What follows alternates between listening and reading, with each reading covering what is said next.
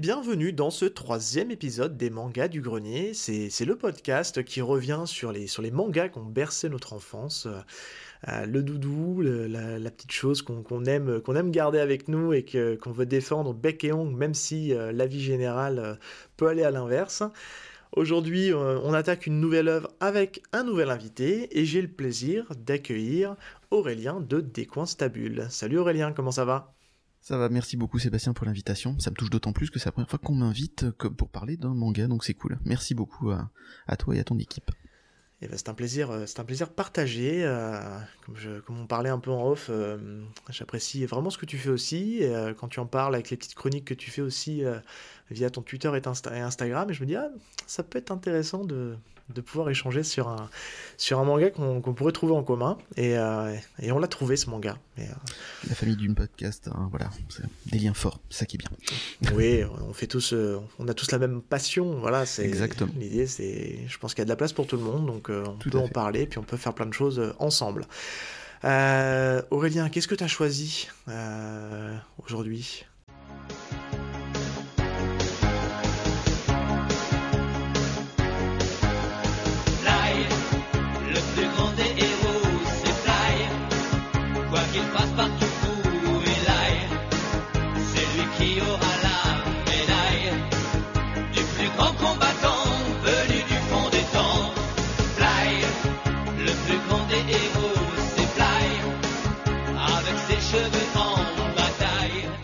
Alors ça fait longtemps que j'ai envie d'en parler, je voulais même faire une émission spéciale là-dessus, mais j'ai eu du mal à me caler. Et donc merci de nous donner cette opportunité euh, de, parler de ce manga, parce que c'est vraiment un, manga qui m'a touché euh, quand j'étais ado, c'est euh, alors Dragon Quest, la quête de Dai. Ce qui s'appelait à l'époque de mon grand âge, vu que j'ai une quarantaine d'années et que c'est sorti en France sous un autre nom, s'appelait Fly euh, dans le club Dorothée.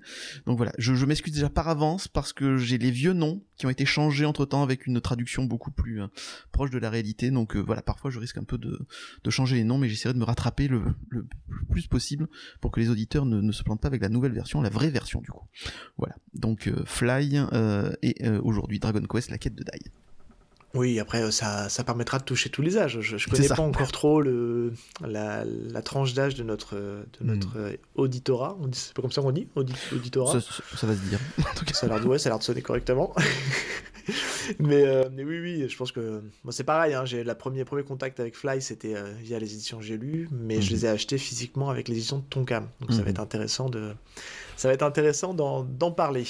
Euh, première question que je pose euh, à mes invités, parce que ça devient maintenant presque un, rituel, euh, c'est quoi ton, avant qu'on parle de, Dragon Quest mhm. Fly, euh, c'est quoi ton rapport, toi, au, au manga, ton premier contact d'ailleurs avec les, avec les mangas? Bon alors, euh, comme je l'ai dit, j'ai la, quarantaine maintenant.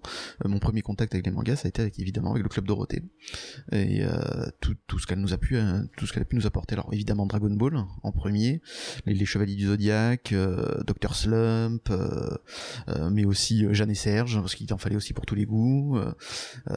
Macross aussi, donc Robotech aussi à l'époque. Alors ça c'était pas dans, c'était pas chez, chez Dorothée, mais c'était sur la 5, Feu, la 5 comme on dit désormais. Donc voilà, c'est. J'ai découvert moi d'ailleurs sur mm. Cross euh, par euh, il y a une époque euh, pareil ça va parler qu'aux vieux hein. Mhm. ça va être une émission assez assez ok boomer pour le coup mais moi j'avais découvert Macross dans les éditions DVD je sais pas si tu te souviens on avait eu une toute une série de d'animés qui était sortie mhm. en, en, DVD que t'achetais oui, toi tu dû voir Macross Plus du coup ouais j'avais vu commencé Macross, par Macross Plus, mhm. et pas, pas, le premier Macross Remember Love un truc comme ça qui voilà qui met Macross Plus qui est d'ailleurs de toujours très très très très bonne qualité et qui est une super histoire aussi mais ouais ça n'a pas le charme du tout premier, mais bon, ça on pourra en reparler dans une prochaine émission si tu veux. Parce que Avec plaisir. Robotech, euh, c'est, c'est, ça a été aussi une grande passion. Euh, donc voilà, c'est toute cette période-là des années euh, fin 80, début 90 où euh, la hype manga est arrivée grâce au Club Do que j'ai découvert, donc tout cet univers-là. Et ensuite, parce que donc les maisons d'édition en ont profité pour éditer pas mal de ces, ces gros succès. Euh, D'ailleurs, j'ai oublié, mon dieu, j'ai oublié Nicky Larson, qui est aussi une de mes passions, ah City Hunter. Et donc voilà, et ils ont tout sorti euh, d'affilée, c'est passé à la télévision, donc ils sortaient ça aussi en version manga. Donc les trois premiers pour moi, ça a été Dragon Ball, Fly et City Hunter. City Hunter qui était pas du tout fait pour mon âge à l'époque, mais c'est pas grave, à l'époque on s'en foutait visiblement. Donc j'ai pu aussi profiter de Nicky Larson en version non censurée, pas comme à la télévision, voilà. Moi, je pense qu'on est beaucoup à, on est une génération où je pense que l'histoire de l'âge et de ce mm. qui est adapté au, aux jeunes, c'était pas forcément qu'une priorité. Hein. Aujourd'hui, je pense que ça l'est il faut vraiment faire attention parce qu'on se rend compte que chez certaines personnes, ça a pu créer certains problèmes. Et c'est important de respecter l'âge. Euh, voilà. En tout mm. cas, ça peut traumatiser. Je sais pas quel le survivant, moi, quand t'as 8-9 ans, euh, voir des têtes qui explosent, même en contrefond et en sombre, etc., ça reste quand même un peu impressionnant. Ouais, même pour un dessin animé, hein, parce que faut, voilà, c'est un dessin animé, on peut l'impression qu'il y, a ce côté un peu décalage euh, par rapport à la réalité. Mm. Mais, mais c'est vrai que ouais, c'est important de faire attention. au Japon, si vous avez des enfants, de faire attention à mm. ce que vous leur mettez devant les yeux, c'est important tout à fait. Mais au Japon, ils font bien la différence. T'as les dessins animés pour adultes, ados, et t'as les dessins animés pour enfants. Nous, non, à l'époque, ah bah, c'est du dessin animé, c'est du Mickey, ça, plaira, ça va plaire à tout le monde. Donc voilà, même si à la base ils retaillaient aussi les épisodes, ils faisaient plus courts, etc. en censurant pas mal tout ce qui était euh, apologie de l'alcool, de la drogue, du sexe, etc. Mais par contre, en Ken de survivant, t'avais bien les scènes d'action où ça explosait de sang, même dans Senseiya, les Chevaliers Zodiac où ils étaient en sang, euh, détruits dans tout, de tous les côtés. Mais voilà, c'est. C'est assez violent Senseiya aussi, hein, pour le Tout à fait. C'est. C'est assez impressionnant. Euh, ok, euh, bah, tu vois, c'est, on n'a pas trop d'écart au niveau d'âge, mais euh, mm. c'est un, un, top 3 qui me parle aussi, parce que je, aussi, je suis aussi rentré par le Club Dorothée sur la mm. partie animée.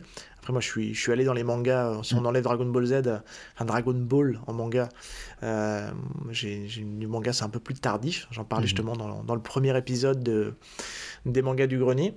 Euh, médaille, ouais, moi je, suis tombé, euh, je suis tombé dessus, euh, la Dragon Quest, je suis tombé dessus plutôt avec la, l'édition, l'édition de Tonkam. Et mhm. toi, donc, du coup, ce que tu as vu, c'est l'édition plutôt J'ai lu. Ah, j'ai lu. Alors d'abord le dessin animé, et ensuite, alors pourquoi je suis passé aussi au manga? Parce qu'on a eu le, malheur en France de pas voir la fin du dessin animé Fly.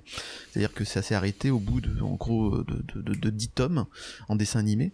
Et j'ai appris beaucoup plus tard qu'en fait, c'était pas juste parce que la France avait encore merdouillé, entre guillemets, au niveau de la programmation des trucs et qu'à un moment donné, ils arrêtent, ils s'en foutent des, des, des, personnes qui regardent et tout. Non, non, c'est que au, Japon, même, ça s'est arrêté au bout de, de la, voilà, de 10 tomes pour des raisons, euh, pour des raisons en fait économiques. C'est-à-dire l'émission dans laquelle ça passait. Oui, j'ai un peu bossé le, sujet, hein, je, voilà. Ah, bien, je, je, désolé.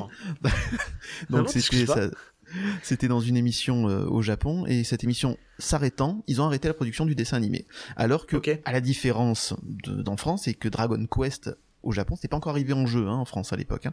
mais Dragon Quest au Japon, c'était une, euh, une franchise énorme. Donc ça faisait un carton fou et ça s'est arrêté quand même malgré malgré ça parce que l'émission dans laquelle c'était euh, mis au Japon, s'était arrêté euh, à ce moment-là. Donc voilà, c'est pour ça qu'on n'a pas eu la fin du dessin animé. Donc c'est pas la faute de Ségolène en fait. du tout, c'est pas, cette fois-ci. C'est même pas la faute du club d'eau, c'est pas la faute de TF1, c'est la faute de personne en l'occurrence, c'est la faute du marché japonais qui a foiré sur ce coup-là. Et euh, donc, et j'ai eu la chance, par contre, justement d'avoir les, éditions J'ai lu qui sont sorties en parallèle, mais qui elles ont continué parce que le manga lui se terminait, donc il n'y avait pas eu de souci là-dessus. Et donc j'ai pu connaître la, la, la, fin de Fly et euh, de continuer malgré le fait qu'on n'ait pas eu la fin du dessin animé en France. Et ça, merci J'ai lu pour ça, malgré les erreurs de traduction et euh, parfois le papier dégueulasse. Mais en tout cas, merci, au moins j'ai pu finir l'histoire. Bah, ça a été, euh, tu, parles de J'ai ça a été, on peut faire un petit aparté sur J'ai hein, mhm. ça, a été, euh, ça a été une maison d'édition euh, à la base plutôt spécialisée dans le, dans le roman, hein, dans le, mhm. dans le roman de poche, qui, qui s'est essayé, au, qui essayé au manga, et on peut le dire, hein, ils avaient des licences. Mhm ultra culte. Et, bah, City Hunter, c'était aussi ouais, City Hunter, il y avait les Captain Tsubasa, donc Olivier Tom, pour ceux qui connaissent en, en version française en version française, pardon. Euh, on avait les Dragon Quest, euh, voilà, mhm. après il y, en a plein d'autres, mais euh, mhm. ça a été les Jojo aussi était mhm. Jojo Bizarre Aventure, c'était aussi sur c'était aussi sur sur J'ai lu. Donc ça a été quand même un pan de notre culture manga qui a été assez importante, hein, même si voilà, avec la qualité était pas faux folle et puis ça vieillit pas bien dans le temps. Hein. c'est clairement. Moi, j'ai encore des tomes alors de la deuxième saison de, Captain Tsubasa, donc la, la, version World Youth, qui se passe quand ils sont en, équipe euh, nationale, mhm. euh, qui est très cool aussi à lire hein, et qu'on ne connaît pas en France, puisque on s'est arrêté nous au moment des, des tournois interlycées. Mhm. Et, euh, et, qui est très cool aussi, mais ouais, je, quand je remets les mains la main dessus, je me dis, oh là là, faut pas trop que je l'ouvre, parce que sinon. Ça, pareil. Moi, je fais découvrir Fly à mon beau-fils. Je fais découvrir Fly à mon beau-fils avec la version j'ai lu. Et je lui dis, tu fais très très attention, c'est très fragile, fais gaffe. Donc vas-y mollo. Mais voilà, Donc c'est clair. Et tu l'as dit, ouais, c'est vrai que c'est assez atypique pour, euh, pour, le, pour le marché, euh, pour le marché du, du manga, pour, euh, en ce qui concerne donc le cas Fly Dragon Quest. Alors on va l'appeler Dragon Quest, hein, si ça te va. Oui, c'est, mm. je pense que ça, ça, sera plus simple pour en parler. c'est que c'est, c'est en fait un manga qui est issu d'une franchise de jeux vidéo. Tout à fait.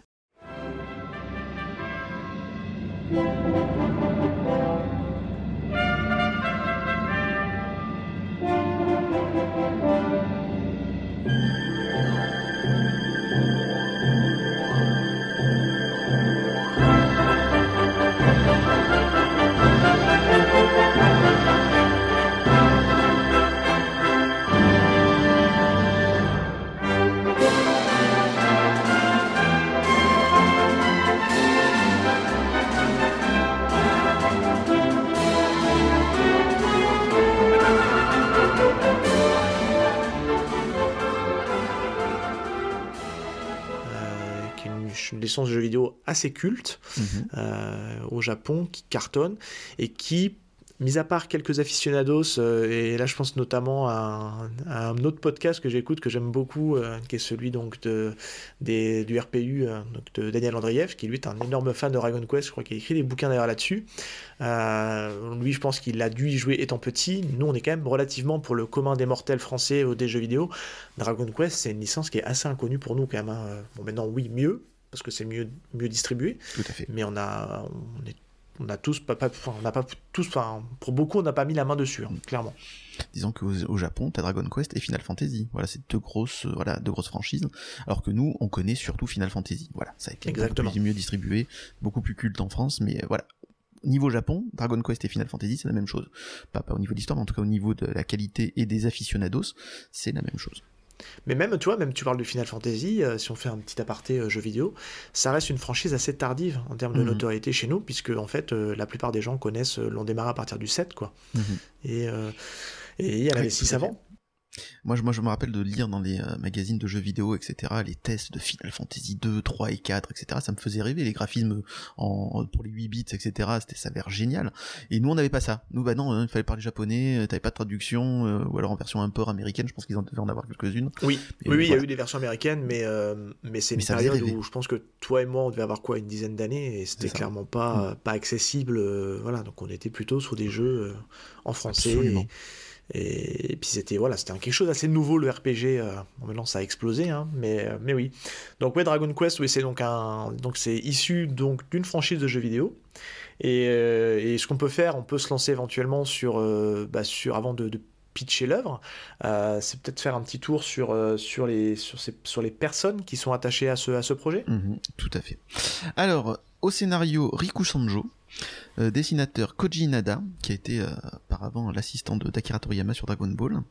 Et ça se euh, sent ça se sent, oui, tout à fait. Et puis il était un peu en même temps, on en reparlera après du cara design de, certains trucs, mais il était obligé de suivre aussi. Hein. Le créateur de Dragon Quest qui a supervisé tout ça, c'est Yuji Ori, donc le, le, le, créateur du jeu vidéo, qui quand même était un peu au-dessus pour vérifier que tout était cohérent et que tout se tenait et aussi Okara Design des monstres, donc du coup Akira Toriyama. C'est lui qui fait donc le, design des, personnages, des décors, etc. entre guillemets, et surtout des, monstres dans la série Dragon Quest, dans, la série Dragon Quest euh, jeux vidéo, et aussi donc euh, tu fais euh, dans, dans la série manga.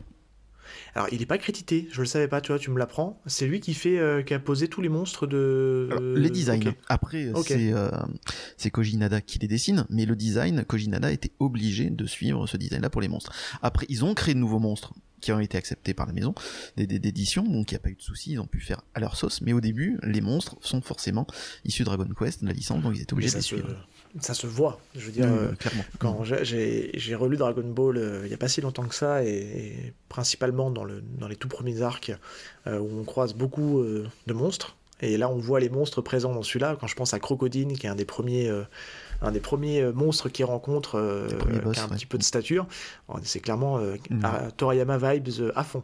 Ça se ressent. Clairement clairement. Et d'ailleurs, moi, je, à l'époque, même si j'adore euh, Koji Nada, hein, j'aime beaucoup ce qu'il a fait, et puis l'évolution. On verra aussi au fur et à mesure du, manga euh, dans, dans, J'ai lu et en version papier, du coup, que son, style évolue, euh, ça devient de plus en plus précis, ça devient de plus en plus joli, etc. Mais voilà, moi, à une époque, j'aurais bien aimé voir aussi un Dragon Quest, pas forcément en Dai, hein, du coup, hein, mais un Dragon Quest dessiné uniquement par Akira Toriyama. Ça, j'aurais rêvé de voir ça. Ça aurait été très très cool. Mais bon, il a pas fait, il a préféré faire des daubes comme Dragon Ball Super, et voilà, c'est comme ça.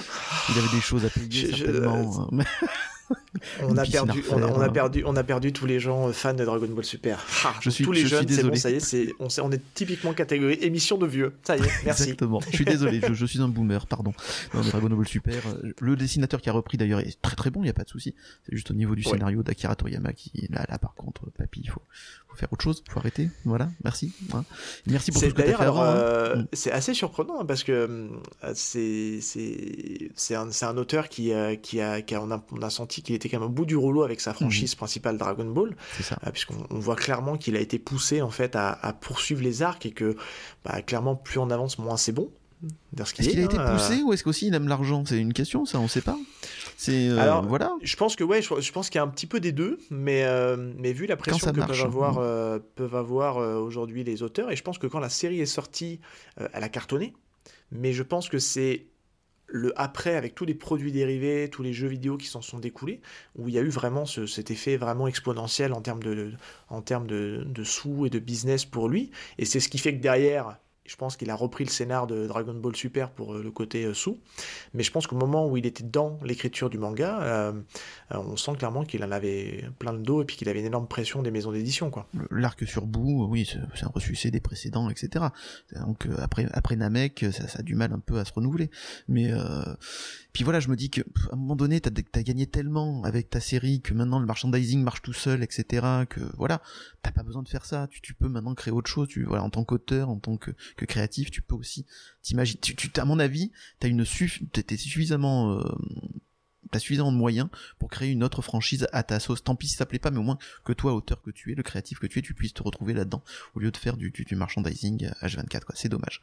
Mais bon, voilà. Bref, c'était, on a encore, on a encore dérivé. Je suis désolé. On était parti encore Dragon Quest. Non, non, non, mais c'est intéressant parce qu'on va, on va forcément, euh, étant donné qu'il y a, il y a quand même une, un parallèle. Euh, dans l'histoire, enfin le fait déjà que les auteurs soient liés, euh, on fera forcément des parallèles avec Dragon Ball de temps en temps.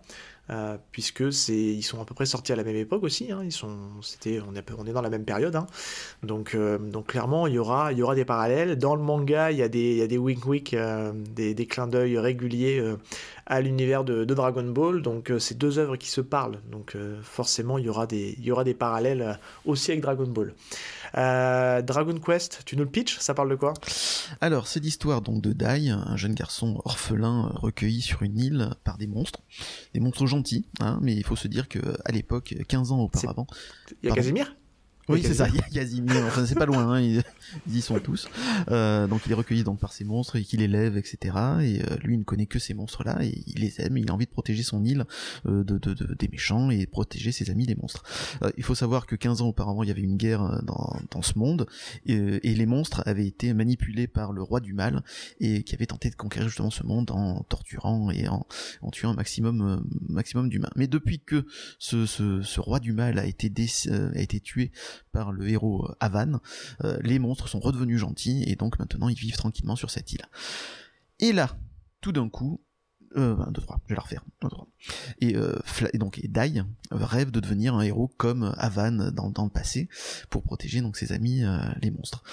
Et il va en avoir l'occasion, parce que Avan va arriver sur l'île, à un moment donné, parce que justement, le roi du mal est revenu à la vie, grâce encore à un dieu du mal qui est encore au-dessus de lui et euh, donc Avan a besoin d'aide euh, et donc il va devoir former euh, Dai pour devenir un héros et l'aider donc à battre le roi du mal et ensuite le, le méchant au-dessus, le dieu du mal. Donc voilà, ça, ça commence un peu comme ça. Ouais, d'ailleurs, je trouve que c'est, euh, c'est, un, un manga qui, qui, qui démarre euh, tambour battant. Il y a mmh, un rythme, je trouve, euh, assez effréné. Et ça peut surprendre dès le départ, parce qu'on se dit, waouh, il y a quand même 37 tomes encore derrière. Et à la vitesse où ça va dès le début, on se dit, ça, peut, ça peut se conclure en 20 tomes. Et en fait, bon, on verra qu'après, il ils ouvrent, ils ouvrent clairement les possibilités de développement et on se rend compte que bon, il y a du taf. On va y revenir un peu sur, ce, sur le schéma de, de construction du, du, du manga qui est construit comme un RPG, hein, avec, euh, avec une montée en puissance. Euh. Alors je sais pas si toi dans l'édition, d'ailleurs on va faire un petit parallèle euh, tout de suite avec l'édition J'ai lu, est-ce que tu avais des intercalaires entre les chapitres hein, qui, qui parlaient du level du personnage, de sa force, comme un RPG en fait Oui, tu l'as aussi J'avais donc là ces fiches la technique sur le personnage, sur ses évolutions, sur l'augmentation de ses pouvoirs, etc. Mais aussi sur les, comment on appelle ça, sur les sorts qu'ils emploient aussi. Donc parce que tu as une évolution des sorts aussi, hein, c'est ça qui est bien dans, dans, Fly, dans Die, je vais y arriver, excusez-moi, euh, c'est que tout est cohérent. C'est-à-dire que l'évolution des personnages, de leurs pouvoirs, de leurs sorts, etc. évolue aussi, et euh, tout est cohérent au niveau de la puissance. C'est ça qui est bien. Pas comme dans un certain Dragon Ball Super, mais bon, on va arrêter de parler de ça. Ouais. On va vraiment sur les ennemis. Hein.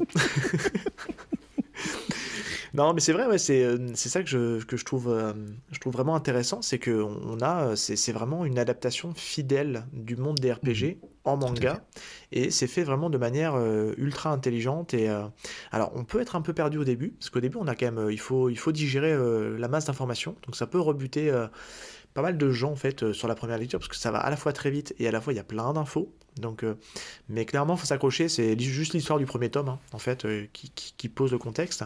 Et euh, alors, on prévient, on va, on va un peu spoiler quand même, parce que c'est c'est nécessaire, je pense. Mais on fera pas de gros spoil, on ne révélera pas la fin, même si la fin, vous doutez bien ce qui va se passer. Hein. On est sur du, on est sur du très classique. Hein. C'est un manga qui a bonne Il y a un twist de fin sympa quand même. Mm.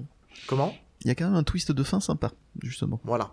Mm. Mais ça, on, va le, le laisser, on, dira rien là-dessus.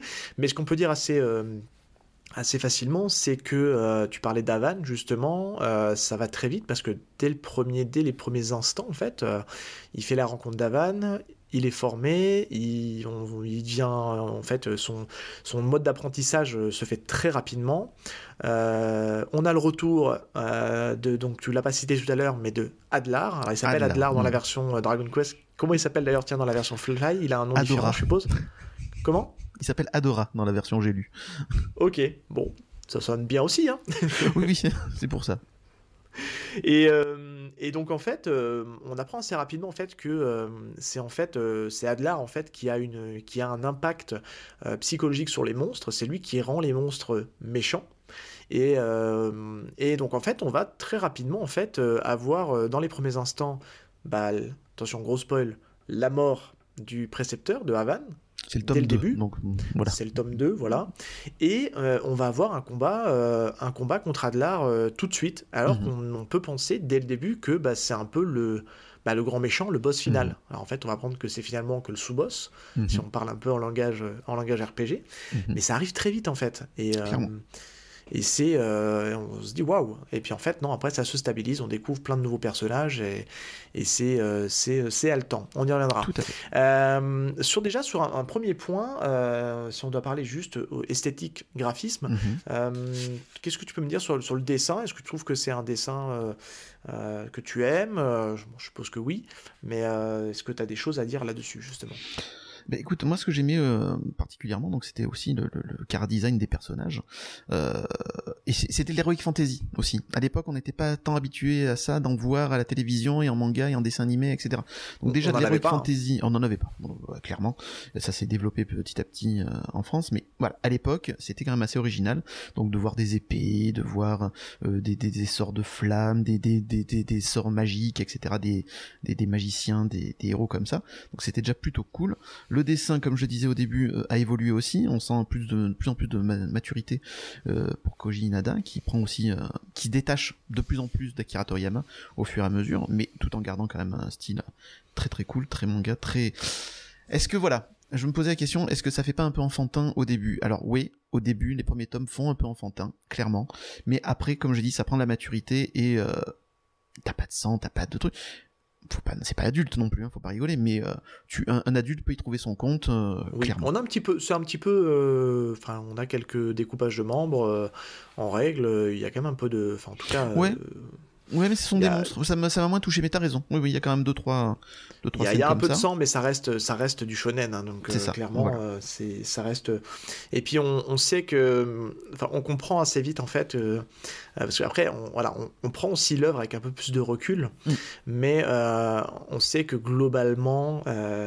bon, on nous expédie assez rapidement la, mort d'Avan, la mort d'Avan, mm. pardon. Mm-hmm. mais globalement, on sait que les personnages principaux ne courent pas de grands dangers. Il y a mhm. toujours un, effet scénaristique qui fera que ah bah tiens finalement euh, on arrive à le sauver et, voilà on peut toujours être un peu surpris mais on sait que voilà il n'y a, a, pas de de grands twists. Vas-y. Je, je vais pas être d'accord avec toi parce que moi à l'époque j'étais plutôt jeune, hein, du coup, euh, moi il y a certains arcs où j'ai cru que les personnages y passaient. Et vu que le, le fly était, vu que le manga, enfin, je vais pas y arriver, vu que le manga euh, Dragon Quest, la quête de Dai euh, sortait au fur et à mesure, t'avais pas mhm. toute la série, donc moi j'attendais fébrilement la suite, etc. Et on parlera d'un personnage qui m'a particulièrement marqué. J'y ai cru, j'ai cru que là c'est bon, c'était c'était terminé et que voilà. Et c'est donc voilà. Maintenant que oui, la série est terminée, on sait comment ça, fini, etc., et que c'est complet, on peut se douter que les héros principaux vont s'en sortir, mais à la lecture au fur et à mesure, non, non, non, c'est, je suis pas d'accord. Là, moi, j'ai, Alors, mais je, je, suis complètement d'accord avec toi. C'est pour ça que j'ai précisé que que c'était un manga que, que j'ai pris avec du recul, parce que j'avais un peu plus de passif euh, sur le format. Mais oui, je peux comprendre complètement que sur une première lecture, on est, on est complètement happé, on se dit oulala, là là, ils sont en danger, et voilà. Mais après, voilà, maintenant, je, je le prends plus avec un regard. Euh, de vieux briscard qui a, lu plusieurs mangas et on se dit bon, il n'y a, pas trop de danger, ça va le faire en mhm. fait. Mais oui, ça. à l'époque, je suis complètement d'accord avec toi, c'était quelque chose, euh, on pouvait se faire un peu de soucis, surtout que dès le départ, euh, on, tue le, on tue celui censé, qui est censé être le, mec qui, euh, qui a déjà battu les armées du mal. Exactement, c'était logiquement le type le plus fort de cette, de cette terre et qui se fait battre en se sacrifiant en plus, donc c'est ça qui, qui est beau aussi, hein, c'est rare aussi le, sacrifice dès le départ Hein, quasiment. Au deuxième tome, t'as un personnage que tu crois principal, hein, ou des principaux euh, personnages qui sacrifient euh, de suite. Non, voilà, ça marque. On l'avait déjà vu d'ailleurs, si c'est un truc, le sacrifice, c'est un truc qui revient assez souvent, euh, sans faire un parallèle avec un autre mhm. manga culte de l'époque. Je crois que c'est sorti avant, hein. Senseiya. Il y a aussi beaucoup de sacrifices dans Senseiya aussi. les personnages, on se sacrifie en pensant qu'ils vont mourir. Bon, finalement, on apprend qu'ils ne meurent pas mhm. ou ils reviennent. Mhm. Mais mais il y a aussi beaucoup cette notion-là dans, dans Senseiya aussi. Mais je sais pas si c'est avant ou après chronologiquement, j'ai un doute. Sauf que j'avais l'impression dans Senseiya, les personnages revenaient à la vie beaucoup plus vite. Alors que Avan, euh, voilà, il était mort, il était mort, quoi. Et euh, voilà. Ouais. On va pas spoiler, mais bref. Il faut attendre un peu euh, pour voir s'il va revenir ou pas, du coup. Oui, enfin, on se doute bien qu'il n'y a jamais. Ça, reste, ça reste un RPG, il y a un peu de hmm. magie, et tant qu'il y a de la magie, il y a de l'espoir. C'est ça, exactement. L'expression ta gueule, c'est magique, ça marche très bien. Moi, tu vois, le dessin, moi, euh, je trouve que ça reste un dessin qui, euh, euh, tu vois, c'est une question qu'on se pose souvent dans, dans ce format, c'est est-ce que ça a bien vieilli, est-ce que c'est mhm. encore lisible aujourd'hui?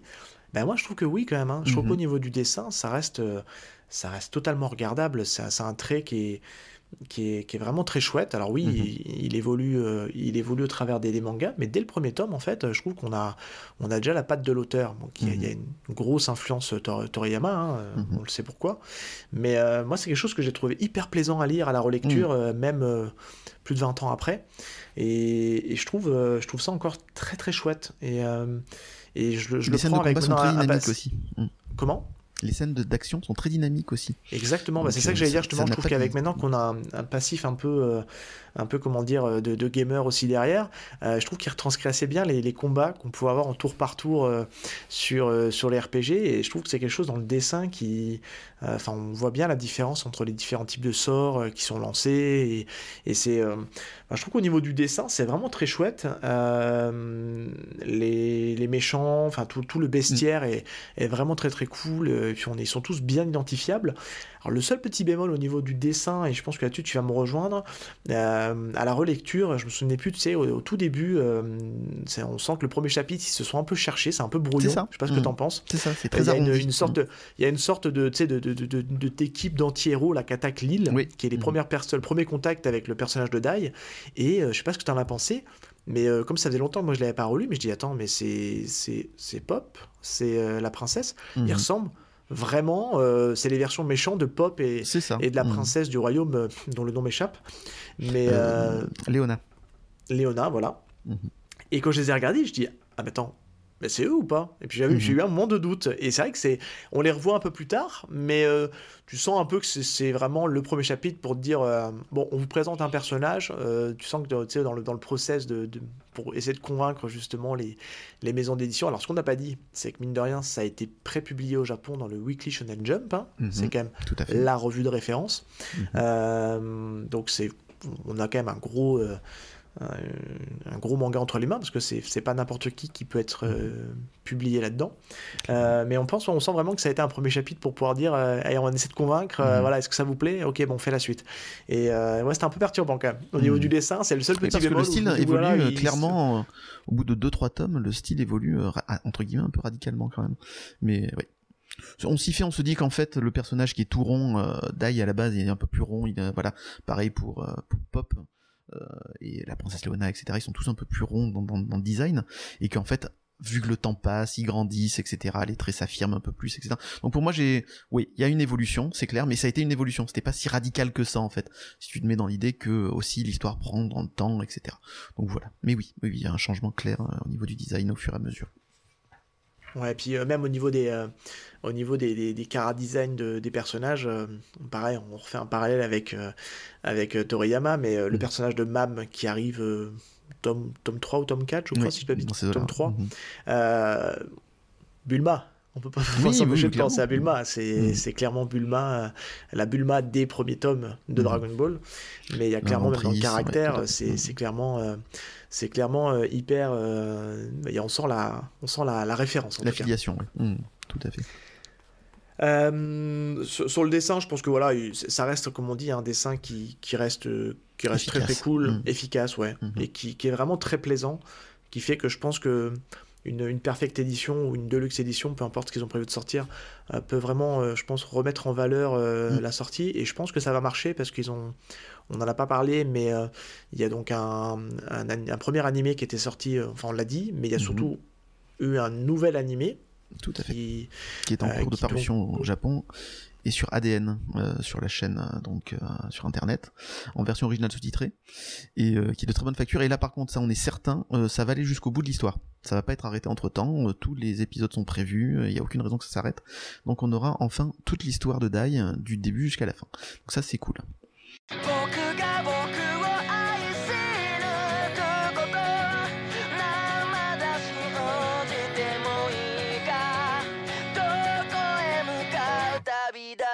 してもない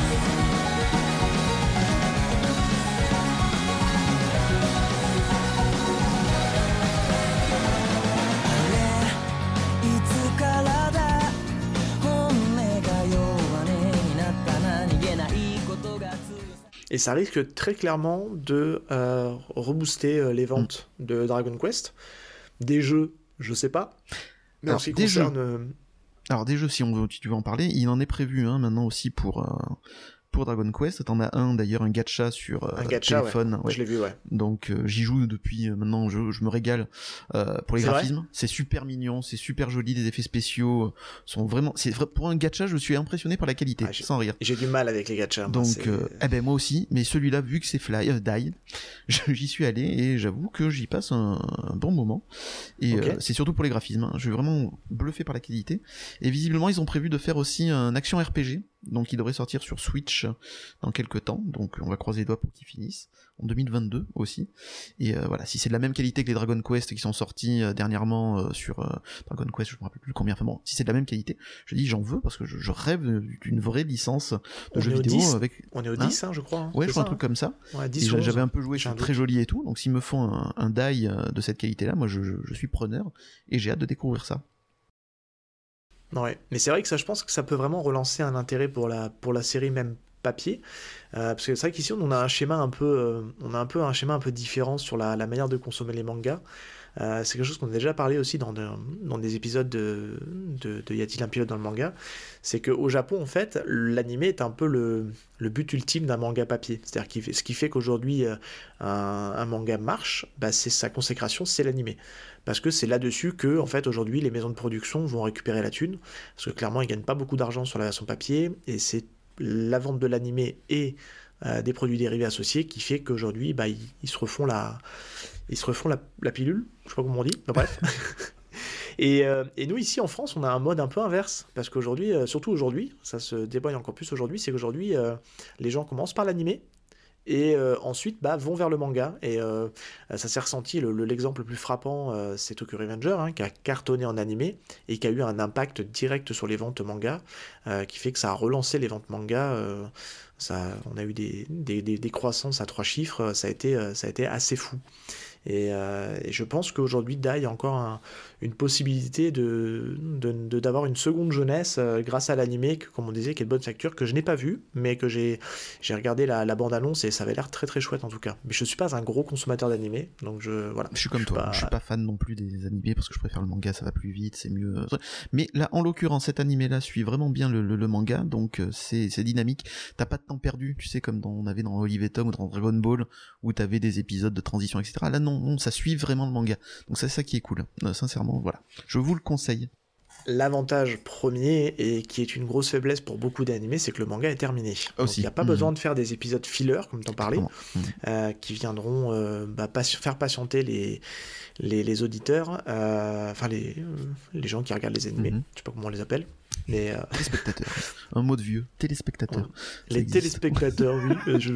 je regarde plus la télé classique. C'est ça, c'est pour ça. C'est des viewers. Tout se passait à l'ère des Netflix et des plateformes de SVOD. Maintenant, c'est devenu compliqué de regarder la télé. Ça. Mais, euh, mais c'est vrai qu'aujourd'hui, le manga est fini. Donc, en fait, ils mm. peuvent se concentrer vraiment sur l'essentiel. Mm. Et ça serait une erreur, je pense, de faire du filler. Bah, clairement. Je pense que Après, si ça, marche, etc., qu'ils veulent se faire du, voilà, un peu de beurre en plus, forcément, ils vont le faire. Mais là, non, ils en ont pas besoin. Et c'est ça qui est cool, c'est qu'il n'y a pas de filler. Et c'est vachement bien.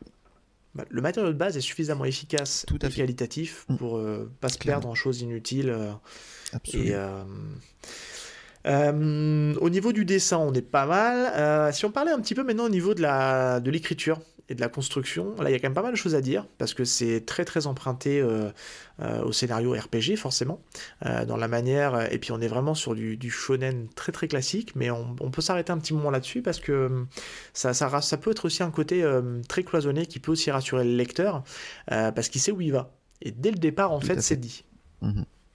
Moi, ce que j'aime, c'est la cohérence, exactement, hein, dans, dans, dans, l'histoire, la cohérence dans l'écriture des personnages, qui sont très fouillés. C'est, j'ai trouvé justement, j'étais étonné. Euh, j'ai toujours comparé ça à Dragon Ball, je suis désolé, mais euh, t'as des personnages qui sont très simples dans Dragon Ball. T'as Sangoku, voilà, il aime se battre parce qu'il aime ça. Voilà, c'est gentil, voilà. Là, dans les personnages, donc dans, dans, dans Dai, tous les personnages sont beaucoup plus développés. Et ce qui est encore vachement mieux, c'est que même les antagonistes sont super bien développés. Et c'est ça qui apporte énormément à l'écriture, et c'est ce qu'a voulu aussi euh, l'auteur, donc euh, le, scénariste, j'ai retrouvé son nom, Sanjo, donc euh, Riku Sanjo, il a voulu ça, cette cohérence-là au niveau des personnages, c'est comme ça qu'il écrit. C'est-à-dire qu'il écrit un personnage, il sait où il veut le mener, et il va créer des antagonistes, mais il va aussi recréer leur histoire, qui va recréer aussi leur, passion, ceux qui n'aiment pas, pourquoi, etc., et tout leur passif, et ça, donc ça développer des personnages, et c'est ça qui est vachement bien dans, dans C'est le développement des personnages et euh, c'était une écriture que je trouvais beaucoup plus fouillée que les mangas de l'époque. Voilà, clairement. Oui, c'est clairement, euh, clairement, clairement plus abouti et on sait dès le départ, en fait, euh, assez rapidement, si on parle de Dai, des personnages, mmh. il y a un passé. Il y a quelque mmh. chose. On ne te le dit pas, mais il a quelque chose, il a une force cachée qui fait. On refait le parallèle encore avec Dragon Ball, mmh. mais le passé de, de, de Sangoku, il n'est pas évoqué avant le 15e, 16e tome, ses mhm. origines. Euh, on sait juste que c'est un petit bonhomme qui est, super puissant. Mhm. Et limite, on aurait même presque pu s'arrêter là, et ça nous suffisait en fait, parce qu'on n'a pas besoin d'en mhm. apprendre plus sur son passé. il a des capacités hors normes, et puis euh, il sait se battre, et puis, euh, et puis on, te, on te laisse rien sous-entendre. Là, dès le départ, c'est posé. On te dit qu'il a quelque chose qui fait qu'il peut être. Il y a un mystère, notamment avec cette fameuse marque qu'il a sur le front quand il s'énerve. il a ses capacités qui sont décuplées Mhm. et il devient, euh, il devient complètement, euh, bah, il est complètement pété, hein. mhm. et il arrive même, euh, bah, dès le premier tome, à, à terrasser Adlar assez facilement. Mhm. on apprend assez vite d'ailleurs que c'est que c'est l'emblème des Chevaliers Dragons. Tout à fait.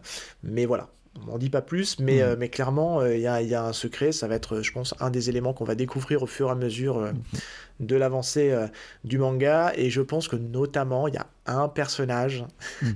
que tu peux parler, parce que on en parlait en off, que tu t'aimais pas trop son, son cara design, euh, euh, parce qu'il avait un peu changé. Mais il y a un des personnages de l'armée du mal qui va peut-être très certainement répondre à certaines questions. Tout à fait. alors voilà, il n'y a pas trop de suspense, c'est quand même le chef de l'armée des dragons. Donc en même temps, voilà, tu, tu calcules un peu vite fait, tu vois qu'il doit y avoir un rapport à un moment donné avec Dai. Mais bon, oui, oui. Mm. Voilà, clairement. Euh, comme tu dis, ouais, c'est quelque chose d'assez, euh, au niveau du scénario, au niveau de l'écriture des personnages, qui, qui est assez, euh, assez cadré. Et ce que j'aime assez bien, c'est que c'est un manga où dès le début on sait que ça va, ça va super vite parce que tout s'enchaîne, mais quand même dans le tome 2 on te, on te donne clairement, c'est du RPG, on te dit clairement comment est décomposée en fait l'armée du mal, et donc bah, alors quand on est plus jeune, on ne percute pas à ça, mais avec un peu plus de recul, on se dit ok, bon bah, on va passer par toutes ces étapes-là avant d'arriver au boss final. Euh, donc ils sont composés donc en c'est une armée des mâles qui est composée donc en six factions, euh, six factions avec donc leur capacité et c'est là ça c'est là où je trouve que ça dans l'écriture ça flatte aussi le, joueur d'RPG. Alors on peut les dire. Hein.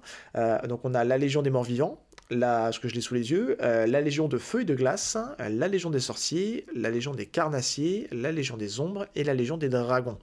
Et avec toutes ces légions-là, on a un bestiaire associé.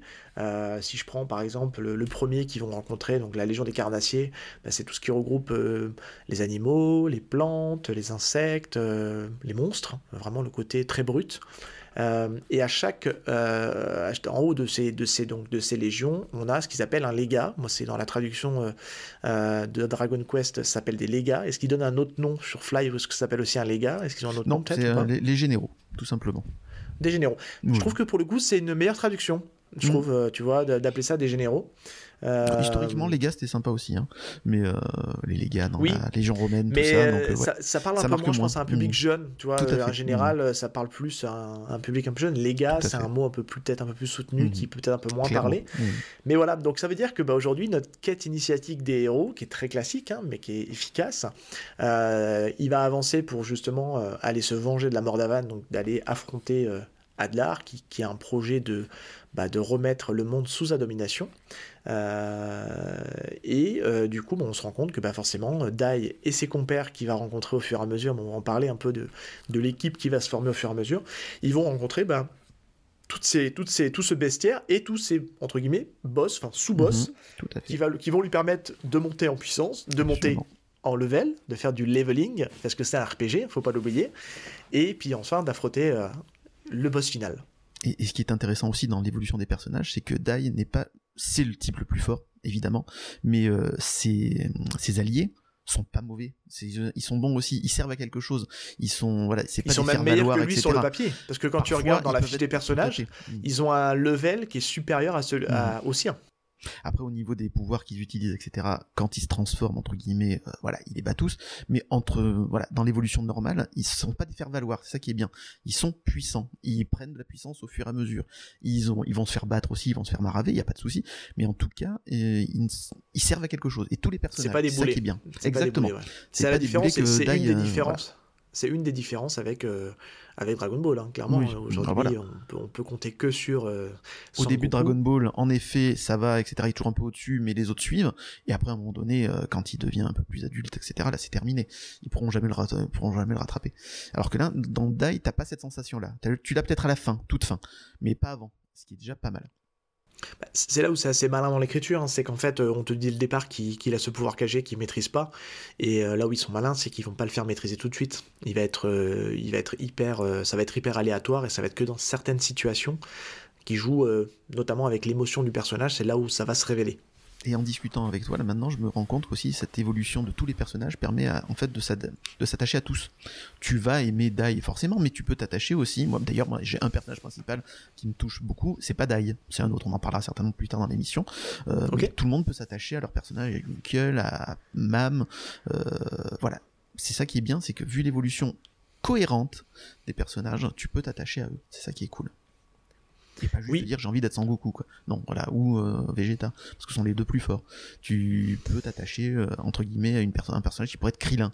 Tu vois, là c'est voilà, ça qui est bien dans, dans la quête de Dai. Voilà, c'est que j'aime bien Krillin moi. Tu peux t'y attacher. Oui, oui, en fait, tu t'y attaches pas trop. C'est pas ton personnage principal quand t'es dans la cour on te laisse, de récréation. On te laisse pas de quoi t'attacher à lui en fait, surtout. Il a deux trois euh, passages sympas, mais c'est tout. Dans la cour, t'as pas envie de ressembler à Krillin quand t'es quand t'es petit. En vieillissant, oui. Oui, bah oui, bah, de toute façon, je lui ressemble maintenant. Donc oui, il n'y a pas de souci. Puis moi, ça se voit peut-être pas, mais c'est pas très radiophonique ce qu'on fait, mais euh, je commence aussi un peu, un peu à me dégarnir, donc je me dis qu'un jour, je vais, je vais y passer. Voilà, c'est aussi le crélin, le crélin de chez moi. Euh, est-ce qu'on peut faire un petit point rapidement du coup pour, pour illustrer un peu ça, peut-être de, de, parler un peu de l'équipe principale, donc qui est composée, donc on a dit euh, suite à la mort d'Avan, on a donc euh, on a Dai et Pop. Alors Pop, qui c'est Pop? C'est donc le disciple d'Avan, qui, Tout à fait. Qui, est un de ses disciples, et ils vont être amenés à faire équipe ensemble. Alors, ils s'apprécient pas plus que ça au départ, mais c'est ce qui fait la force toujours d'un manga assez classique. Bah, ils vont apprendre à s'apprivoiser et puis mmh, avoir une, un but commun. Mmh. Euh, et, moi, il y a un personnage que j'aime bien et qui, je pense, est un des produits dérivés peut-être les plus vendus. Et il est, il est là que pour ça. Alors, moi, dans ma version, il s'appelle, euh, il s'appelle Gomé. Euh, qu'on peut donc caractériser comme un, Golden Metal Slime. Je lis le nom, c'est un slime en fait, c'est une espèce de gélatine volante là, qui est toute kawaii, pour prendre un mot japonais. Des gouttes avec une aile, avec des ailes, pardon. C'est ça. Et clairement, ça, on sait, voilà, il est là pour, pour vendre du produit dérivé, lui. Hein. Alors, mais oui, mais tu, euh, tu as vu tout, tu as tout lu, euh, tu te rends compte qu'en fait non. Enfin, euh, ça, c'est fait pour vendre des produits dérivés, je suis d'accord, mais après, il a une importance aussi dans l'histoire, et c'est ça qui est cool aussi à un moment donné. Mais bon. C'est ça. Non, non, non, mais c'est ça, je, suis volontairement euh, provoquant euh, là-dessus. Mhm. Et euh, donc, on a le personnage de Léona, qui est donc la, la princesse de son royaume, mais qui, qui, en fait, qui va être certainement un petit peu le love interest, même si c'est pas tout mhm. de suite, mais de, de, notre personnage de Dai. On va la oh, ça se ressent de suite, hein, qu'il est attiré par, par, Léona. mais c'est assez vite évacué parce qu'après, on part mm. sur, un, sur, un, sur un long tunnel d'une quête, d'une quête avec nos personnages. Et on, a, mhm. on a aussi le personnage de Mam qui va arriver, et on sait très mhm. bien avec qui elle va finir aussi. On comprend assez vite. Euh, non? T'es pas d'accord? Ah, bah, bah, non. Pour avoir lu l'histoire, non, justement. Et c'est ça qui est cool. C'est qu'on sait pas justement avec qui elle finit. C'est ça qui est bien. Ah, on peut supposer. Moi, je sais pas dans la, en tout cas dans la première lecture que j'avais eue, euh, du ah fait bah, qu'elle est un petit peu toujours un peu en conflit avec euh, Pop, mm. je me dis ils vont, ça va faire le couple, quoi, tu vois. Ouais, bah, ouais, bah je, je, ou on spoil ou on spoil pas. Donc je voilà, c'est là c'est compliqué pour moi de raconter l'histoire, mais non, je trouve que c'est justement euh, l'évolution etc de ce personnage et d'un autre personnage qui va arriver juste après. Euh, ouais, ça, on n'est pas sûr qu'ils finissent ensemble justement, c'est ça qui est bien c'est ça, ça moi moi ça m'a créé une bah, justement bah, moi j'étais à l'époque un peu fleur bleue etc je suis peut-être toujours. Mais tous un peu. Mais, euh, voilà exactement. Mais cette histoire là entre Pop et Mam justement qui avec un troisième personnage Yunkel du coup on va en parler euh, voilà. elle elle sait pas où elle va hein. et c'est ça le truc. C'est euh... mais c'est la force de beaucoup de mangas de, de, de créer des triangles amoureux Mhm. Et après, à toi de te dire avec qui elle finit, quoi. Oui, mais justement, il te, il te le dit pas, et c'est assez agaçant. Il te bah dit pas à la fin avec qui elle termine. Et moi, ça bah m'a ça, ça gavé, clairement. C'est ça.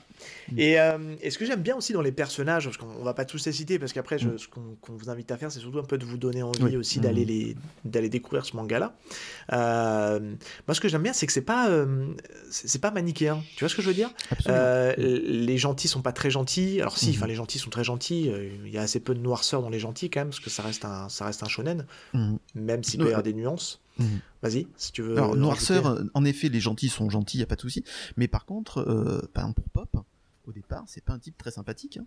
C'est justement. un mec justement euh, à qui tu peux faire confiance, etc. Ils sont pas tous déjà, on va dire gentils, posés, etc. On sait que c'est des héros, ils vont s'en sortir. Non, non, justement, Pop, c'est la caution. Euh, je vais évoluer, je vais apprendre et je, au départ, je suis vraiment un dilettante, peureux. il est pas, il est pas agréable, c'est clair. Ah, il est pas agréable. Hein. Voilà, à la différence de voilà de, de, Dai qui lui est, enjoué, il veut y aller, il veut aller à l'action, etc. Lui, euh, Pop, s'il peut éviter de combattre, il préfère. Hein.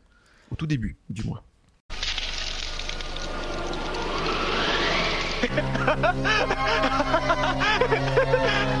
On a réussi. C'est fantastique.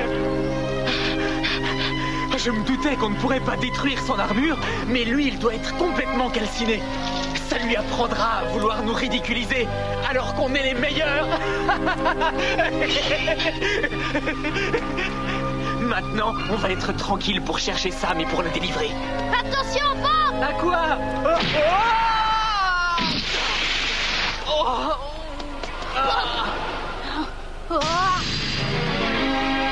c'est pas possible, même Raniden ne peut rien contre lui donc voilà, même, donc même au niveau des personnages positifs, tu vois, ils avaient quand même des nuances. Et c'est ça qui était cool aussi. Exactement. exactement. Et alors, on parlait des méchants, c'est pas manichéen, puisqu'en fait, alors, au niveau je pense essentiellement parce que au niveau des, des, généraux, mhm. c'est pas des généraux méchants très méchants quoi. ils sont là parce que je pense que le, le, hasard du temps et, mhm. le, enfin le, leur parcours a fait qu'ils se sont retrouvés là. Mhm. Et, et c'est là où on se pose peut-être une question de se dire après, si on fait un peu plus de philosophie, de mhm. recul, euh, parce que nous, on nous présente ça comme c'est le camp des méchants, et puis d'un côté, tu as le camp des gentils. Mais est-ce que c'est vraiment des méchants? Tout à fait. Tu vois ce que je veux dire? Parce qu'il y a un mhm. passage, tu parlais de Junkel mhm. tout à l'heure, euh, Junkel qui a, un passif euh, qui est donc, lui, c'est le légat de l'armée des morts vivants, si je ne dis pas de bêtises, hein, et qui lui, en fait, a un passif où on se dit, bah, est-ce qu'il est vraiment du côté des méchants?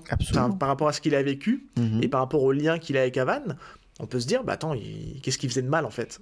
Est-ce qu'on peut raconter un peu l'histoire de Junkel du coup? Allez, vas-y, je t'en prie.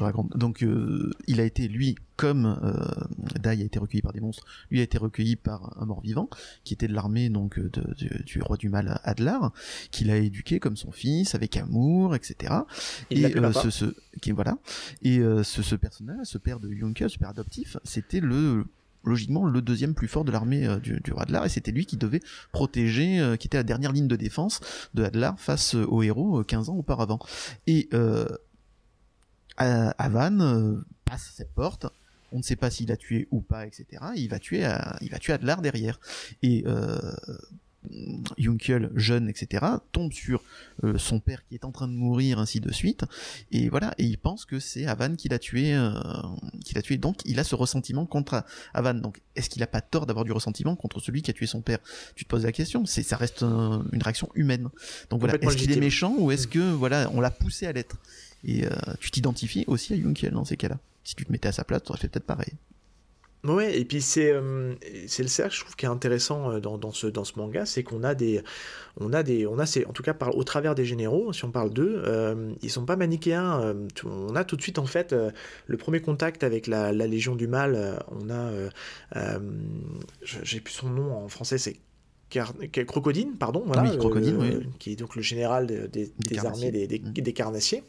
il, il, on sent tout de suite dans le personnage, dans sa, dans sa bonhomie et dans son truc, il, n'est pas foncièrement méchant en fait. C'est quelqu'un qui a plus des valeurs et il va se passer des choses. d'honneur, exactement. Ouais, il va se passer les choses où on se dit bah bah ouais non en fait euh, finalement alors ça me surprend pas aujourd'hui avec une lecture, avec du recul et compagnie, parce que c'est c'est un c'est un comment dire un, euh, le, héros au contact d'un méchant qui fait changer le méchant et qui fait que le méchant en fait euh, revoit un peu sa position. On l'a vu beaucoup de fois. Euh, ça, ça s'est fait plein de fois. Si on en parle d'un exemple plus récent avec Naruto et Gara, Gara qui était le méchant ultime à un moment donné puis qui devient un allié, ça se voit assez souvent. Et, euh, mais je trouve que pour l'époque, on s'attendait pas à ce qu'il y ait ce retournement de, un peu de, bah de, crocodine qui finalement euh, va aider les héros, quoi, alors qu'il fait partie de la Légion du Mal moi pour l'époque ça avait été euh, voilà un gros truc de voir que les, méchants pouvaient avoir un code d'honneur. Et ça ça, ça n'existait pas et qu'on pouvait se respecter entre euh, ennemis. Et ça pour moi c'était une nouvelle quoi parce que t'avais pas ça dans les autres mangas à l'époque. Je répète c'était donc en 96 donc voilà j'avais 15 ans euh, mais pour moi c'était une révélation parce que voilà des ennemis qui sont en fait ennemis mais qui se respectent et qui peuvent évoluer aussi voilà, pour moi c'était une révélation et c'est ça qui m'a donné goût aussi à cette histoire parce que et c'est pas le seul, c'est pas que Crocodine. T'en as beaucoup euh, non, il y en a qui vont évoluer. Bah, clairement, je pense que Dai et l'équipe de Dai ont un impact sur euh, sur les méchants qui qui ont une vision des choses, une vision du monde et c'est pour ça que ça rend le manga intéressant parce que euh, euh, c'est pas juste euh, voilà c'est pas manichéen il y a des mm. méchants très méchants des gentils très gentils mm. on, a en fait ils peuvent avoir un pouvoir et puis comme on dit souvent je vais être un peu vulgaire mais il y a que les cons qui changent pas la vie mm. c'est clairement un peu le leitmotiv du manga parce qu'on a on a cet impact du héros qui fait changer un peu la vision des choses parce qu'il a une certaine naïveté touchante Dai faut le dire hein, dans son caractère.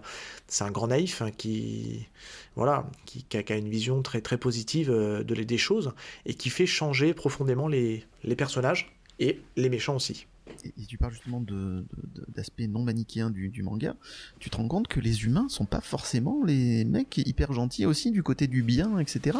Et que mhm. l'armée du mal n'a pas que du mauvais côté non plus. Euh, non. Ça s'appelle l'armée du mal entre guillemets, mais parce qu'il fallait bien des antagonistes, etc. Mais euh, les humains sont pas particulièrement sympathiques. T'as une bonne dose de bon gros racisme euh, de leur côté aussi, qui touche aussi les héros. Euh, ouais, et ça, tu, moi, je suis désolé, je l'avais pas partout aussi dans les mangas. C'est ça aussi qui m'a attiré. C'est le côté absolument non manichéen de, cette histoire. Donc, qui est du coup avec des traits parfois enfantins, mais qui n'est pas si enfantin que ça, et qui est vachement plus adulte qu'on peut le croire. Ouais, il y, a une vraie profondeur, je trouve, dans ce, dans ce récit. Et, euh, et, franchement, euh, on est dans la, dans la partie écriture, c'est très bien écrit parce que ça se lit vraiment super bien. Et, mhm. euh, et c'est quelque chose, vous mettez le doigt dedans et c'est parti. Vous, ça, vous, enchaînez euh, tous les tomes et ça se lit vraiment super bien. Et les personnages sont vraiment ultra attachants. Et on, mhm. comme on disait, on, on, en même bien à avoir de l'attachement pour certains, euh, bah, pour certains personnages, personnages entre guillemets qui sont censés être méchants. Mhm. Je reviens sur Crocodile. À un moment donné, il a un acte héroïque où il vient, où il vient protéger et un peu sauver les héros de, éventuellement potentiellement d'un danger qui peut vraiment être compliqué pour eux et il va lui, il va lui arriver un, petit malheur et on se dit mince, est-ce mhm. qu'il va, il va s'en sortir ou pas Et euh, mhm. on se dit mince, bah, il est cool pourtant, je veux pas qu'il meure. C'est ça. et, ça se développe encore plus après avec d'autres personnages. Et ben oui. On, on en parlera peut-être. Et oui, oui, parce que. spoiler. Voilà, on, s'est attardé sur deux personnages de la Légion. Mm. Vous en avez encore euh, quatre autres à découvrir. Mm. Euh, bon, je pense que quand même dans la Légion, on peut le dire, il y en a quand même, ils seront pas changeables. On pourra pas les changer. Euh, mm. Ils sont, voilà. Je pense qu'on n'arrivera pas malheureusement à changer tout le monde parce qu'il faut un peu aussi un peu de. de ah, il y en a deux qui peuvent pas changer, clairement. Et c'est bien aussi que dans les méchants, t'es des vrais méchants aussi. C'est ça aussi qui te permet d'avoir de l'attention. Mais il y en a deux sur les, six du coup qui sont, qui seront vraiment méchants. C'est ça. Et puis, euh, et puis euh, même, on arrive à trouver aussi un peu de presque. Euh, on arrive un peu à nuancer aussi un peu le personnage de. de ah, le nom m'échappe. D'Adlar Non, pas d'Adlar. Mm. c'est ça, oui, Adlar. C'est le roi du mal. parce qu'au final, on nous le présente comme le, grand méchant. Et finalement, il n'est pas le grand méchant. Il a un mec au-dessus de lui mm-hmm. encore plus méchant que lui. Mais on arrive à lui trouver certaines, certaines nuances dans ses motivations l'évolution de son personnage permet ça aussi de s'attacher à lui à un moment donné. Et c'est ça qui est cool, c'est que c'est un chevalier. Point. Si, voilà, il a une âme chevaleresque au bout du compte, pas au début. Au début, il est non, bouffé par son il est méchant, très méchant au début, parce qu'il faut un antagoniste très méchant Exactement. Il est bouffé par son ambition, euh, il veut conquérir le monde, etc. Esprit de vengeance. Ouais, même si il s'est rendu compte qu'il n'était pas le plus puissant vu qu'il y a quelqu'un au-dessus de lui et qu'il a pris un coup sur la tronche du coup, mais euh, il a quand même l'ambition d'être, euh, de, de, de, voilà, de conquérir le monde. Mais au fur et à mesure, cette ambition euh, passe après son envie d'être le plus fort, etc. Et c'est et à ce moment-là, donc il est plus méchant en fait du coup. C'est juste euh, son combat avec Dai euh, qui importe et le reste, il s'en moque. Il veut plus faire du mal aux uns et aux autres. Et lui, il a qu'une quête dans sa vie, c'est battre Dai quoi. Et ce code d'honneur de, euh, de, justement de, de, montrer qui est le plus fort à un mm. combat en duel.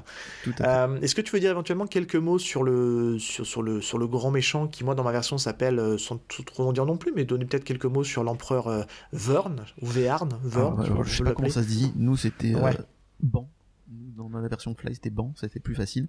Et Ban, BAN Ouais, BAN, c'était Ban. Ah ouais, d'accord. Ban, Ban, ouais, d'accord. Voilà, exactement. Alors qui, moi, euh, juste, juste sur son cara design, euh, me fait beaucoup, beaucoup penser à... Euh, si on fait un parallèle avec une autre saga de jeux vidéo, je trouve qu'il fait beaucoup mhm. penser à Diablo dans, dans, son, dans sa façon de... Tu vois, que ses cornes, peut-être peut que je dis une mhm. bêtise, hein, mais... J'ai pas trop joué à Diablo, donc là, je peux pas t'aider sur ce coup-là. Donc Vern, à la base, c'est même pas... Il se fait appeler le dieu du, du mal, mais c'est même pas un dieu, c'est un monstre particulier qui a passé des siècles et des siècles à s'entraîner, à devenir de plus en plus fort, à devenir le plus puissant du monde du mal, entre guillemets, qui est souterrain, du coup, qui est sous la terre, et qui à un moment donné, alors voilà, et c'est ça aussi l'aspect qui est non manichéen chez lui, parce que ça beau être un méchant qui veut conquérir le monde, etc., mais il le fait aussi pour une raison, un, pour battre les dieux qui sont au-dessus, le dieu des dragons, le dieu des humains et le dieu, je me rappelle plus, il y en a un troisième, le dieu des monstres, bref, voilà. Il essaye de battre les dieux du panthéon qui sont au-dessus de lui, mais il le fait aussi pour que son peuple qui est souterrain puisse accéder à la lumière du soleil. C'est-à-dire qu'il ne comprend pas pourquoi seuls les humains pourraient avoir ce, privilège-là, alors que les humains ne sont pas plus gentils, n'ont pas plus de qualité que les monstres qui sont euh, sous terre, etc. Et donc il veut leur donner aussi cette lumière. Donc ça, ça lui apporte aussi un côté, un aspect qui n'est pas manichéen, justement. Et c'est censé, et c'est censé être le entre guillemets vendu comme le boss final, le Exactement. boss ultime euh, du quand tu prends cette espèce d'organigramme qui est présenté dès le tome 2, tu te dis mhm. ouais, ça va être le grand méchant. il va être très méchant. Voilà, c'est ça, exactement. Tu te dis, voilà, c'est une pourriture finie, etc. Et au fur et à mesure, tu te rends compte que lui est dans un niveau de perception des choses euh, voilà, il est tellement au-delà de ça. Lui, il existe depuis des milliers d'années. Donc voilà, il n'a pas la vue de, il n'a pas la même vue que nous d'une vie qui dure 80, 50, 70 années. Lui, il vit depuis des milliers d'années. Lui, le goût de voilà de ça, il l'a plus. Il est au-delà. Il veut être battre les, dieux du Panthéon, mais aussi donner la lumière à son peuple, parce qu'il ne comprend pas pourquoi ils seraient les seuls, les humains, à pouvoir bénéficier de ça. Et c'est vachement bien, c'est vachement bien. Ouais, et c'est assez, encore une fois, euh, c'est assez, euh, pour l'époque, mhm. c'est quelque chose d'assez euh, d'assez innovant. Et... Mais même aujourd'hui, je vois pas de, de boss comme ça, tu vois. Ouais, et puis je suis même mm. assez surpris, si tu veux, que euh, qu'on n'ait pas eu plus de déclinaisons de cet univers, tu mhm. vois, de spin-off, de je sais pas quel est l'accueil euh, qu'il y a eu euh, mhm. au Japon. Mais ah, ça, cas, ça, 47 millions de ventes hein, au Japon, hein. enfin dans eh ouais. de, D'accord, bah, t'as hein, les stats, voilà, moi je les mhm. avais pas, mais je suis étonné qu'il n'y ait pas plus de spin-off, tu vois. Et ben, justement, pour la ressortie, logiquement, il prévoit un spin-off, un spin-off, un, un préquel sur Havane, etc. et un spin-off. Ah, Donc avec du bol, si ça marche bien, on pourra peut-être l'avoir en France et euh, j'ai hâte de découvrir ça parce que moi aussi, je voulais connaître parce que tu as cette guerre entre guillemets 15 ans auparavant où c'est Havane avec bah son équipe qui vont tuer euh, Adlar du coup, mais on sait pas plus. T'as as un épisode spécial dans le manga si je me trompe pas où tu vois un peu le combat qui s'est passé et euh, la formation de son groupe un peu avant, mais c'est très rap, c'est très succinct et t'as envie d'en apprendre plus sur tous ces personnages aussi qui l'accompagnaient et sur Avan comment il a battu etc. Donc s'ils font une série ou même une mini-série dessus, moi je suis je suis preneur. Hein. J'ai hâte de découvrir ça. Hein. Ouais, et puis on te présente vraiment un, vrai passif intéressant de tous les personnages, hein, Tout à fait. parce qu'ils ont tous un passif hyper intéressant qui peut être creusé, et on sent mm-hmm. que peut-être par manque de temps, puis pour pas trop s'étendre sur 200 euh, tomes, euh, comme mhm. certains savent le faire. Euh, peut-être pas 200, mais au moins plus de 100. mais, mais on sent qu'il y a vraiment un truc à creuser. Mm, tu vois, on peut faire encore un parallèle sur un, sur un manga qui sortait à la même époque, et que là, pour le coup, je pense qu'ils auraient pu se dispenser parce que c'était pas nécessaire, et que je trouve que qualitativement, pardon, c'est moins bon. Senseiya, moi, je trouve que la mm. série principale se suffit à elle-même. On a nos trois arcs qui sont, voilà. Il y a l'arc de l'arc au milieu sur Poseidon qui est, qui est moins bon, mais qui est plutôt un mhm. arc de transition entre Hades et le sanctuaire. Mhm. Euh, mais clairement, moi, moi ça m'intéressait pas de savoir ce qui s'est passé avant. Tu vois, on mhm. nous a sorti après euh, les origines des Chevaliers d'Or, on nous a. Enfin, tu vois. C'est euh, c'est quelque chose qui, moi je trouve que le récit suffisait à lui-même parce qu'en fait on te présente pas un background en fait suffisamment étoffé qui te donne envie.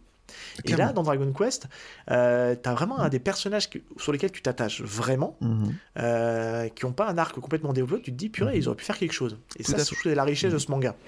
Puis même, euh, tu parles, je pense que tu parles d'Avan, hein, du coup, où tu as envie de s'en savoir plus. Pas que. Moi, j'ai Matorif, là, le maître de, Pop.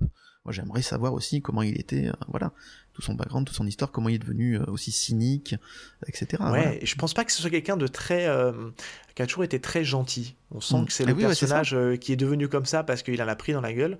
Et clairement, euh, je pense qu'il devait avoir un, il a dû avoir des écueils de jeunesse mm. euh, où il a pu être des fois pas forcément manquer un peu de jugement et de discernement. Et c'est ça qui peut être intéressant, je trouve. Tout à fait. Tout à fait. Donc j'ai hâte de découvrir ce que ça va donner du coup. Bah, je pense qu'on a fait, euh, on a fait à peu près le tour. Est-ce que tu avais des choses toi éventuellement à rajouter? Parce qu'on a, on a parlé du dessin, on a parlé un petit peu de, de l'écriture sans trop en hmm. dévoiler, mais je pense qu'on a, on a quand même essayé pas mal de vous en dire euh, là-dessus. Euh, est-ce que tu veux rajouter quelque chose toi sur que tu avais peut-être éventuellement envie de, de parler sur, sur Dragon Quest? Alors, au moment un truc qui m'a vraiment marqué, c'est pas tant un arc, c'est un personnage. Et donc c'est Pop c'est le magicien, etc. On en a parlé euh, pendant l'émission. Euh, ce type qui au départ est pas sympathique, il est coire, il est dilettante, il a pas envie de se battre, etc. Dès qu'il a des monstres, etc. La première chose qu'il veut faire, c'est se barrer et pas forcément aider ses, ses, ses, amis, donc Dai et Mam euh, au début. et t'as cette évolution du personnage qui petit à petit prend conscience aussi qu'il est un héros aussi et qu'il va évoluer, il va devenir de plus en plus fort, ainsi de suite. Et ce, ce ce type peureux du début, va va être pour moi mon personnage fétiche. Aussi par le love interest, comme on en a un peu parlé avec Mam, pour savoir si oui ou non il arriverait à, avouer ses sentiments, euh, comme tout ado a peur euh, à cet âge-là aussi de d'avouer ses sentiments à la personne qui, qui l'apprécie et qui l'aime. Et euh, donc voilà, tu t'attaches à lui, t'attaches tu dis qu'il n'est pas parfait, tu voilà, tu, vois aussi en lui parfois. Et il y a un passage, il y en a pas un, il y en a deux, mais il y en a un surtout qui m'avait vraiment bluffé dans le manga. C'est à un moment donné, après le premier combat entre Dai et Baran, où Dai perd la mémoire grâce à, cause de Baran justement. Alors rappelle qui est Baran pour les auditeurs. Alors Baran c'est le général des euh, armées du dragon, donc euh, lors de ce premier combat face à, à Dai, où on apprend encore plein de trucs hyper importants, eh euh, Baran se fait battre, mais euh, il arrive quand même à faire perdre la mémoire à, Dai. Et euh, donc Dai, perdant la mémoire, ne se rappelle plus qu'il a des super pouvoirs, qu'il était super fort, etc. Il perd toutes ses techniques, ainsi de suite. Et dans l'équipe, euh, Crocodine a été très très gravement blessé, mais il tient encore. Yunkiel est pas là parce qu'il est parti, il est parti dans une mission ailleurs entre temps. Donc il reste Dai diminué, Léona qui n'a pas de super pouvoir, quelques ondes de guérison mais sans plus, et est à lui. Et euh, il faut savoir que Baran, lui, a une armée de dragons et dont trois guerriers hyper puissants qu'il envoie chercher euh, justement euh, Dai, vu qu'il est amoindri, ils peuvent se permettre de, lui envoyer ses trois meilleurs soldats. Et le problème, c'est que ces trois meilleurs soldats, ils sont quand même beaucoup plus puissants que l'équipe de, de Dai. Donc Popu fait pas fait clairement pas le poids. Et il le sait, et il va faire croire à un moment donné à Léona, à Crocodine, etc., que il est revenu se courir. C'est-à-dire, pourquoi se battre, pourquoi lutter, etc. Alors qu'on va se faire tuer, c'est pas la peine, il vaut mieux qu'on survive, tant pis, on l'abandonne, il retourne avec lui, ça ressemble un peu, voilà, il retourne avec lui et puis il marre, quoi. Et il va leur faire croire que il va, il va fuir. Et en fait, non, il va pas fuir, il va aller les affronter tous, tous les trois, tout seul. Et alors là, tu vois, j'en ai encore les frissons de me dire que le type, voilà, qui était un couard, qui était un peu heureux, etc., qui, il va se dépasser et il va se sacrifier pour ses, amis, pour, pour protéger son meilleur ami, pour protéger Dai, etc. Et il va, il sait qu'il va perdre, c'est ça. Ça me fait penser un peu à Cyrano. Alors j'ai pris une petite, une petite citation de, de, Cyrano, euh, mais on ne se bat pas dans l'espoir du succès. Non, non, c'est beaucoup plus beau lorsque c'est inutile. Et ce passage-là de de, de, de, Dai, du coup, ce passage-là avec Popu qui va se sacrifier, il sait qu'il n'a aucune chance, etc. Mais il va les ralentir en espérant que Dai retrouve les mémoires, qu'il va pouvoir reprendre ses, esprits, à pouvoir se battre, etc. Et donc du coup gagner et tout. Il, essaye de gagner du temps, mais au prix de sa vie. Et c'est voilà un, passage moi qui m'a marqué énormément. Et à l'époque, ben, ça se voyait pas ça. Ça m'a marqué. Et je me rappelle justement d'en parler euh, des rebondissements où là maintenant en effet on voit toute la fin de l'histoire. Mais à l'époque, il s'est sacrifié. Euh, déjà, il venait de se sortir d'un sale coup avant et il était sauvé de façon miraculeuse. Et là, il va se sacrifier alors qu'il est amoindri, il a moins de force, etc. Mais il va les affronter de face tous les trois et euh, tu sais qu'a priori il va pas s'en sortir quoi. Et voilà, c'est ce passage là moi qui est marquant pour moi et euh, voilà, c'est un passage génial de Dai et je vous le conseille. Et voilà, ça, ça me donne, je répète, euh, tu ça me donne encore les frissons aujourd'hui de parler de ce passage là. Voilà. Mais des moments comme ça, il y en a il y en a plein en fait dans ce dans ce manga, des moments un peu épiques où t'as un petit peu le, le personnage, tu t'attends pas à ce qu'il mm. intervienne, et puis il intervient, et il a un acte héroïque. c'est beaucoup question de héros dans le manga, mm. et, et c'est vrai que ouais, c'est je, trouve que ce qui fait une grosse force de, ce manga-là, c'est cette capacité à, avoir ces, derniers euh, rebondissements finaux là qui fait que, mhm. boum, ça, t'es surpris, t'es saisi.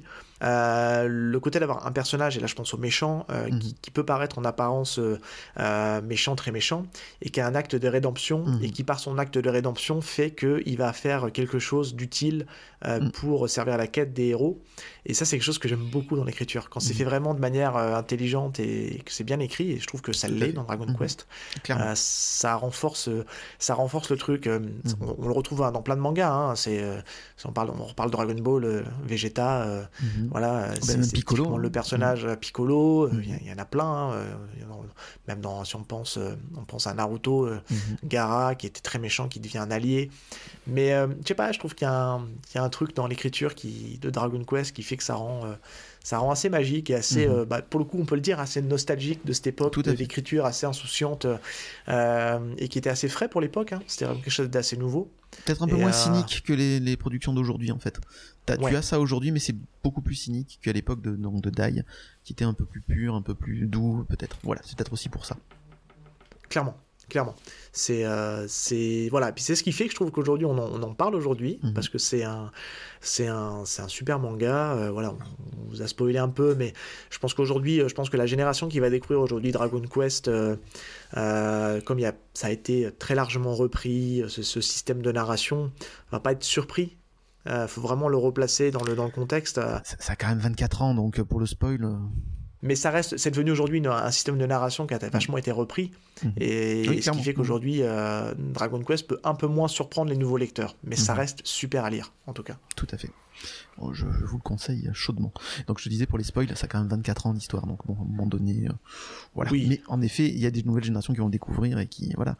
Mais si tu veux un peu fouiller aussi, euh, tu, te gâches l'histoire. Tu sais, on a, c'est ça. On a après, on a, on a une telle aujourd'hui offre au, mm. niveau, au niveau manga. Euh, moi, je suis encore euh, assez surpris de dire de redécouvrir des choses qui ont, mm. plus de 20 ans, pour le coup, mm-hmm. que je redécouvre maintenant, parce mm-hmm. qu'à l'époque, j'avais pas les moyens, pas la capacité de, pouvoir, de pouvoir les lire, et puis que c'était pas édité, il hein, faut le dire aussi. Hein. Enfin, il y, a des choses que qu'on redécouvre parce que c'est édité aujourd'hui et mhm. qu'on n'a pas eu la chance d'avoir. Euh, et je trouve que de pouvoir redécouvrir Dragon Quest prochainement dans une édition qui, j'espère, sera à la hauteur. Hmm. Parce qu'aujourd'hui, euh, dans le marché de la Perfect Edition, si on fait un petit parallèle là-dessus, il y a, y a, à boire et à manger. Hein. C'est, hmm. Tout le monde ne fait pas de la Perfect Edition comme on devrait l'entendre. Hein. Hmm. Euh, enfin, moi, je vais passer de j'ai lu, je vais passer de j'ai lu à la Perfect Edition, ça, je vais voir un monde différent, quoi, quoi qu'il arrive. Oui, clairement. Mais, euh, mais tu vois, aujourd'hui, je pense, comme tu le disais tout à l'heure, il y a un dessin qui, qui peut être remis en valeur avec un, une planche plus grande, plus lisible. Est-ce que c'est ça qu'on aura? Je sais pas. Dans les, dans les oldies, on a l'exemple Senseiya qui est très cool. Mhm. Euh, parce qu'ils ont fait le choix de faire tout en papier glacé. Mhm. Euh, on a, euh, on a l'exemple de, Full Metal Alchemist qui, pour le coup, moi je trouve, est la référence en matière de perfect edition, parce mhm. que je trouve que c'est vraiment quelque chose d'hyper qualitatif. Et on a, on en a parlé à l'épisode d'avant, on a Slam Dunk, qui rend pas hommage au dessin de Takehiko Inoue. C'est clairement, je trouve que c'est typiquement le manga qui aurait profiter d'une belle perfect et on a une mhm. star édition. Alors voilà, on sait par contre, voilà, c'est pas, faut pas tirer par contre, je mets juste un, mhm. un petit warning là-dessus, faut pas tirer sur les éditeurs français. Hein. Mhm. On entend souvent dire voilà, euh, qu'est-ce qu'ils ont fait Cana euh, ou qu'est-ce qu'a fait Delcourt, euh, c'est nul. Non non, c'est pas eux. Hein. C'est, faut pas oublier que ce sont des, des, exécutants parce que les licences appartiennent aux japonais. Hein. Donc ce sont des, nos éditeurs français achètent les licences aux japonais et les diffusent dans le matériau que demande euh, aujourd'hui euh, l'éditeur euh, japonais. Mhm. Donc aujourd'hui, si on a une Star Edition en France, c'est parce qu'aujourd'hui, les Japonais ont aussi une Star Edition là-bas et que bah, les Français appliquent ce qu'on leur donne mhm. et ils n'ont pas forcément trop leur mot à dire là-dessus. Hein. Ça, c'est quelque chose que j'ai appris récemment, c'est que ils sont des exécutants et mhm. ils nous proposent bah, ce que les Japonais leur donnent en tout cas peut-être aussi avec l'évolution des personnages qui travaillent dans ces entreprises, qui sont de, notre génération, entre guillemets, de plus en plus, peut-être qu'ils vont vouloir aussi sortir des éditions de plus en plus quali pour ces séries qui ont plus de 20 ans et qui les ont fait rêver quand ils étaient jeunes. Donc avec du bol, avec le temps qui passe, etc., on a certainement de, de meilleures éditions encore, mais parce que les gens qui seront maintenant dans ces entreprises l'auront vécu à l'époque et qui savent ce qu'ils veulent pour rendre vraiment cette série euh, d'une qualité encore au-dessus. Bah, clairement, hein, on voit euh, le, seul, le, seul, point sur lequel peuvent jouer aujourd'hui les éditeurs français, c'est pas forcément sur le format, parce que clairement, le mm. format, ils sont bloqués parce que leur donnent les, les éditeurs japonais. Mm. Par contre, euh, ils peuvent jouer sur la qualité du papier, mm. euh, sur la qualité du niveau d'impression sur le papier. moi, je pense notamment, on peut féliciter les éditions Meian et les éditions Mangetsu, qui sont deux petits éditeurs qui se sont lancés il y a pas très longtemps, qui font un super boulot au niveau de l'édition. qui nous propose vraiment quelque chose de vraiment quali. en parlant un peu oldies, on a Mangetsu qui ressort qui ressort euh, tous les arcs de, Ken le survivant. Mhm. Et euh, je trouve que, enfin, encore une fois, euh, Ken le survivant, moi je sais que c'était chez Tonkam à l'époque, si je dis pas de mhm. bêtises, la réédition, parce que c'est aussi passé par J'ai lu, hein, si je dis pas de mhm. bêtises. Je, crois, je vais pas dire de bêtises, mais en tout cas, Tonkam a édité au, au, couteau no Ken, excusez-moi, et sur un tout petit format qui est super sympa, mais aujourd'hui, Mangetsu, moi je trouve que bah, l'édition qu'ils ont nous faite, waouh, c'est super boulot quoi. Donc, pour revenir sur Dragon Quest, on espère qu'on aura quelque chose d'assez quali qui, je pense, me fera peut-être racheter la, la série dans une mm. édition un peu plus, euh, un peu plus sympa. je croise, je croise les doigts aussi, parce que moi, de toute façon, je vais me le prendre. J'ai pas pris la précédente euh, réédition, mais celle-là, voilà. Je suis sûr que ça va être bien. Voilà. C'est le fan qui parle, hein, c'est pas forcément le, le, critique, mais le fan parle. Il va, je mais est-ce que, est que, quelque part, le, le monde du manga n'est pas composé que de fans? C'est ça. On en parlait tout à l'heure aussi en off, le fait que toi tu regardais de plus en plus les mangas euh, sur la, tablette. Moi j'ai ce côté de, collectionneur idiot d'avoir ça dans ma bibliothèque, tu vois, de pouvoir les voir, etc. Ça prend une place folle. J'ai plus de 2800 exemplaires de bandes dessinées, mangas, comics, etc. Donc c'est mon ancienne chambre qui est tapissée à droite à gauche, qui commence à avoir des piles par terre. Aussi c'est pas bien, je le sais, mais c'est le côté euh, voilà collectionneur et voilà, j'ai besoin encore du papier. Alors, moi aussi, je, te rejoins là-dessus et mm. je pense qu'on pourra, on pourra conclure l'émission là-dessus puisqu'on a, on a fait le tour de Dragon Quest, mais c'est le petit, le petit off. Je suis comme toi, hein. je suis un gros collectionneur, j'adore avoir les éditions physiques j'adore les avoir aussi mm. dédicacées. J'ai pas mm. mal de tomes dédicacés d'auteurs, dont ah, certains où je suis assez fier, mais ça pourra faire l'objet éventuellement d'une autre émission, peut-être chez toi, si on parle ah un peu de, de, BD, parce que je, suis aussi fan de BD de comics. Super. Mais j'ai une problématique, c'est que je j'ai pas une maison extensible et je manque de place. Et donc, c'est stocké un peu chez mes parents, un peu chez mes parents, j'en ai un peu chez moi. J'ai, euh, j'en ai un peu moins que toi, mais je, je, tourne entre 1500 et 2000 BD aussi. Euh, BD, manga, comics, ça représente un peu. Euh, j'ai de tout, mais j'ai plus la place. Et aujourd'hui, la problématique que j'ai, c'est que bah, j'ai des enfants qui ont aussi leur goût pour la lecture. et, et bah, bah, pour l'instant, ils peuvent pas lire de manga ou de BD, donc pour l'instant, ils sont stockés dans des cartons, dans des caisses ou chez mes parents. Et mais voilà, donc je me tourne sur un format un peu plus accessible qui me prend moins de place qu'est le ah numérique, bien, hein. mm. euh, qui reste très cool. Mm. Mais je reste quand même très attaché au format papier parce que je trouve mm. que ça reste quand même quelque chose de, de notamment pour la BD et le comics, ça reste quelque chose de vraiment super sympa à lire en format papier. Et quand j'aime une œuvre, je l'achète en général. C'est ça, ouais. en papier. il va falloir aussi que je me mette à ça, à l'édition euh, euh, dématérialisée. Mais voilà, pareil, je vais, je vais virer certaines de mes collections qui me servent plus, etc. Parce que je me modaterai et que étaient de pas si bonne qualité que ça. Mais je vais passer aussi au dématérialisé petit à petit, sauf pour les grandes séries auxquelles je tiens, etc. Où là, par contre, euh, ça sera du papier, ça sera toujours du papier. C'est ça. C'est pas un gros mot. Hein. Moi, j'ai un amour mm. profond pour les pour les le boulot du libraire qui mm. aujourd'hui ah, clairement fait mm. partie des commerces qui sont qui ont vraiment des qui ont une nouvelle jeunesse parce qu'ils marchent mm. énormément. Je pense que l'effet confinement Covid a fait que les gens se sont rapprochés vraiment des commerces locaux. je sais que mon petit libraire du coin, euh, depuis le Covid, il cartonne, quoi. Parce que euh, parce qu'aujourd'hui, les gens euh, se rapprochent des choses bah, avec, qui touchent un peu plus au côté un peu doudou, au côté affection qui fait plaisir. Donc on se rapproche de la BD, de la lecture, et c'est aujourd'hui un secteur d'activité qui connaît pas la crise. Hein. tout à fait ça peut être un autre sujet aussi, on se plaint toujours que les enfants lisent pas, etc. Mais enfin, le manga, la bande dessinée, etc., c'est le marché le plus porteur au niveau d'édition. Euh, Ils lisent aussi énormément de, de bouquins, de romans euh, pour enfants, etc. Donc euh, voilà, la France est un pays de lecture et d'écrivains et d'écriture. Donc voilà, les, les libraires ne sont pas des petits commerces, hein, ce sont des commerces essentiels. Ça a été un sujet aussi assez philosophique durant le confinement. Je suis d'accord. On, y reviendra peut-être un jour là-dessus. Voilà. Mmh clairement.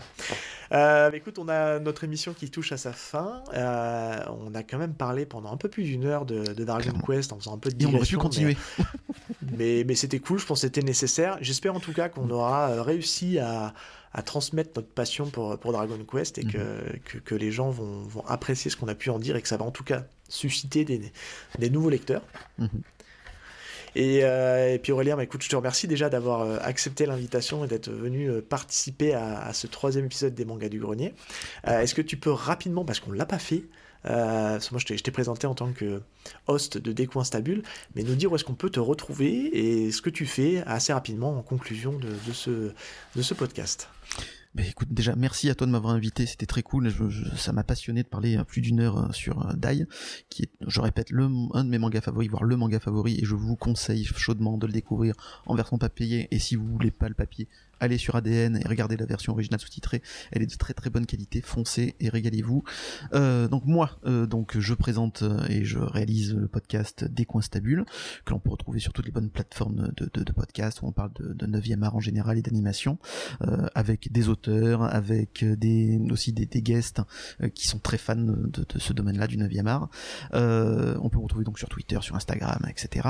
Et désormais depuis peu sur Twitch. On a fait d'ailleurs hier avec ton collègue Val un spécial générique de dessin animé mais qui a bien marché malgré quelques soucis techniques. Donc on recommencera. Donc tu seras évidemment chaudement invité euh, dans, dans, l'émission.